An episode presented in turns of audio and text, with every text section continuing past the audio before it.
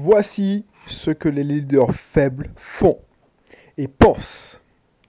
Bonjour, c'est Belrix. Dans cette émission, je te parlais de leadership, je te parlais de mon sujet en ce moment, c'est mener une équipe à la victoire. J'ai déjà fait en tant que salarié, en tant que responsable informatique, parce que si tu ne me connais pas encore, je m'appelle Audrey Sédric Belrose, j'étais responsable informatique à Lyon, ça fait 4 ans que je suis rentré en Martinique, que je n'ai plus de fiche de salaire, je ne suis plus salarié, je suis libre financièrement, et je m'amuse, parce que c'est de l'amusement pour moi, avec mes différents systèmes que j'ai montés, et ça me plaît, je ne reviendrai pour rien au monde dans la ratrice, comme on dit, le métro boulot dodo. Et tu vois, si tu m'avais vu, même à l'école primaire, au collège, au lycée, tu n'aurais pas parié sur 1 centime sur moi. Et tu ne serais pas dit que j'aurais réussi à ce résultat. Si tu m'avais vu parler, et j'ai toujours des problèmes d'élocution, je ne sais pas, je ne retrouve pas mes mots, mon cerveau va tellement vite que j'arrive pas, et des fois je zappe des mots. Mais tu vois, ça... c'est... Tu vois, j'ai déjà oublié ce que je voulais te dire. Mais ça, c'est pour... Justement, ça, c'est parce que j'ai toujours envie de dépasser mon potentiel, d'aller au maximum de mon potentiel. Et plus tu vas au maximum de ton potentiel, plus tu cherches à grandir, plus tu cherches à apprendre, plus tu vas haut, plus tu vas loin. Voilà. Et c'est ça que je veux faire passer comme message. Et c'est la première fois, eh ben, abonne-toi, parce que si tu veux investir dans l'immobilier, si tu veux créer ton entreprise en ligne ou hors ligne, classique, moi j'ai différents systèmes. J'ai des systèmes en ligne, j'ai des systèmes classiques comme un garage, je suis assis dans une auto-école, dans les cabinets paramédicaux. Voilà, ça... Tu vas me dire, ouais, mais comment le mec, il a réussi à avoir tout ça? Ben non, c'est des opportunités que la vie m'a présentées et que je les saisis. Voilà, il y a une vie après le métro boulot dodo. Et inscris-toi dans ce podcast. Parce que c'est maintenant des épisodes inédits.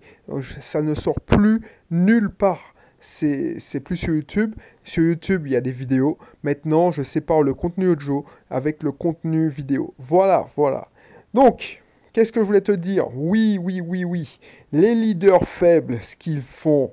Parce que l'épisode précédent, je t'avais dit ce que je pensais des leaders. Enfin, je ne t'avais pas dit ça dans ces mots, mais ça m'a fait rebondir sur ça. C'est-à-dire que les leaders faibles pensent que s'ils aident leurs collaborateurs, on pourra se passer d'eux. Ça, c'est les managers, les petits chefs. C'est-à-dire qu'ils enfoncent leurs collaborateurs de peur que leurs collaborateurs prennent leur place. Ça, c'est de la scarcity, c'est-à-dire c'est l'antinomique de l'abondance. C'est-à-dire que si tu aides ton prochain, ben, tu n'auras pas le gâteau pour toi. Si tu donnes un bout de gâteau, eh ben, c'est ce bout de gâteau qui te manquera. Tu as peur, tu as la scarcity, c'est-à-dire la rareté.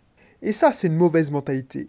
Parce que si tu fais ça, si tu penses comme ça, la tendance, c'est que tu vas chercher à recruter des collaborateurs moins compétents que toi. Et ça, c'est le premier piège à qui il ne faut pas...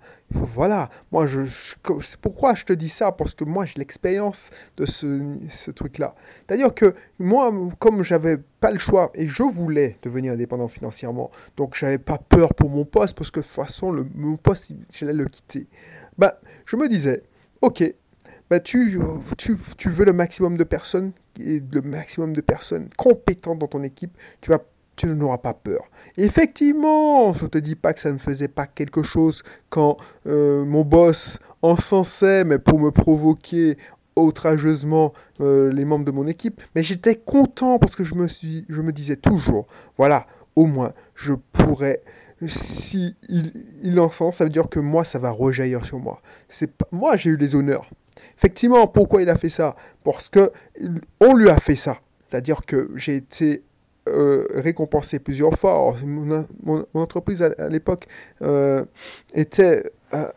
de l'ADN anglaise, donc anglo-saxonne, donc c'était des awards, donc j'obtenais des awards presque tous les ans, on me félicitait, donc c'était l'équipe informatique qui brillait à travers moi. Et quand ça a été mon tour, puisque je suis passé responsable, et une fois que tu passes responsable, ben, les honneurs, c'est sur ta fiche de paye, c'est plus devant tout le monde, eh ben on te récompense.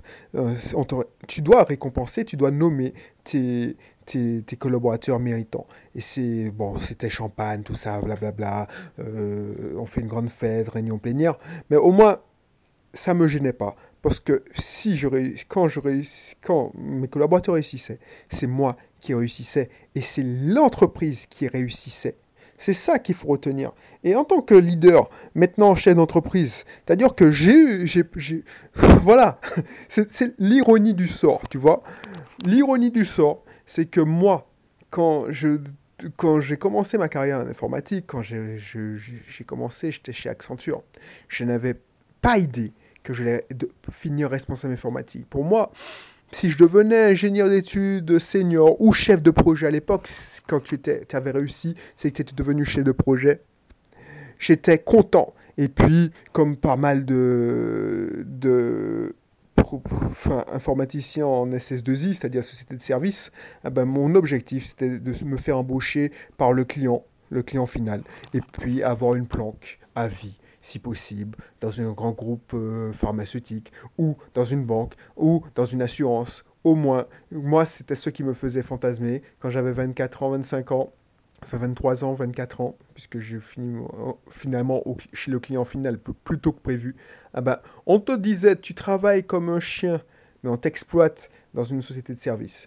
Et après, tu travailles bien, tu montres au client que tu es un bon élément, et il va te recruter pour que tu puisses passer ta retraite et tu passes le flambeau du travail aux sociétés de services. Tu vois, ça c'est un business. Ça c'est franchement, quand je prends le recul, tu dis mais c'est vraiment faux cul quoi. C'est-à-dire que toi, ton objectif, tu te donnes à fond dans la société de services pour que tu te fasses embaucher comme informaticien client. Et une fois que tu es informaticien client, eh ben, tu relâches la pression. Bref, et tu finis ta carrière comme ça. Mais finalement, quand j'étais passé responsable informatique, pour moi, l'échelon le plus haut, c'était devenir directeur informatique, directeur des systèmes d'information. Ça, c'était le Saint Graal. C'était le poste de mon boss. Je dis, ah ouais, franchement, ça, c'est le poste de malade. Et maintenant, je suis non seulement mon DSI, mon directeur commercial, enfin bref, je suis mon propre patron, j'aime pas, parce que franchement, je me dis pas, propre patron, c'est que tu gères ta propre entreprise et tu travailles dans ta propre entreprise. Alors que moi, je travaille pas dans mes entreprises, je me travaille sur mes entreprises. Nuance.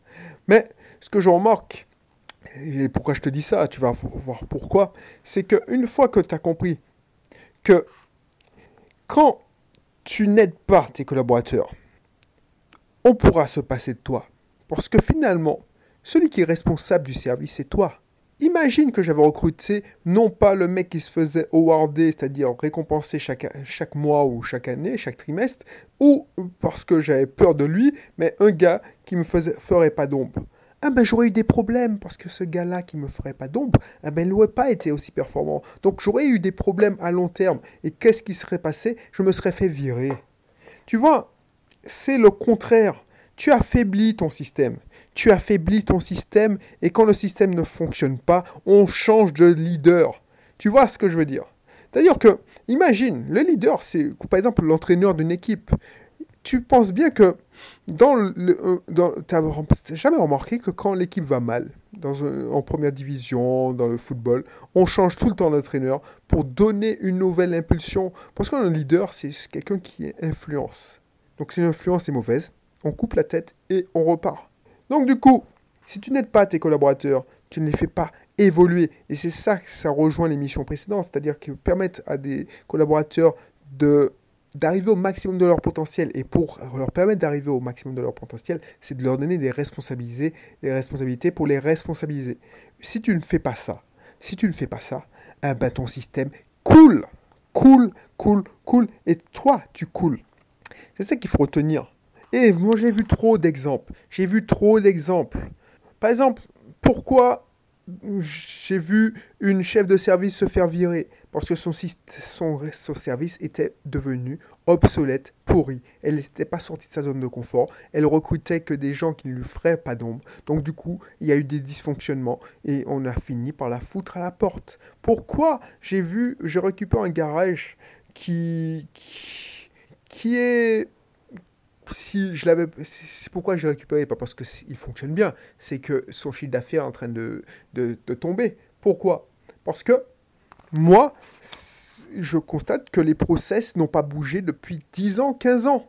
Donc ça veut dire que le gérant de l'époque, le propriétaire, le dirigeant, n'a pas voulu sortir de sa zone de confort.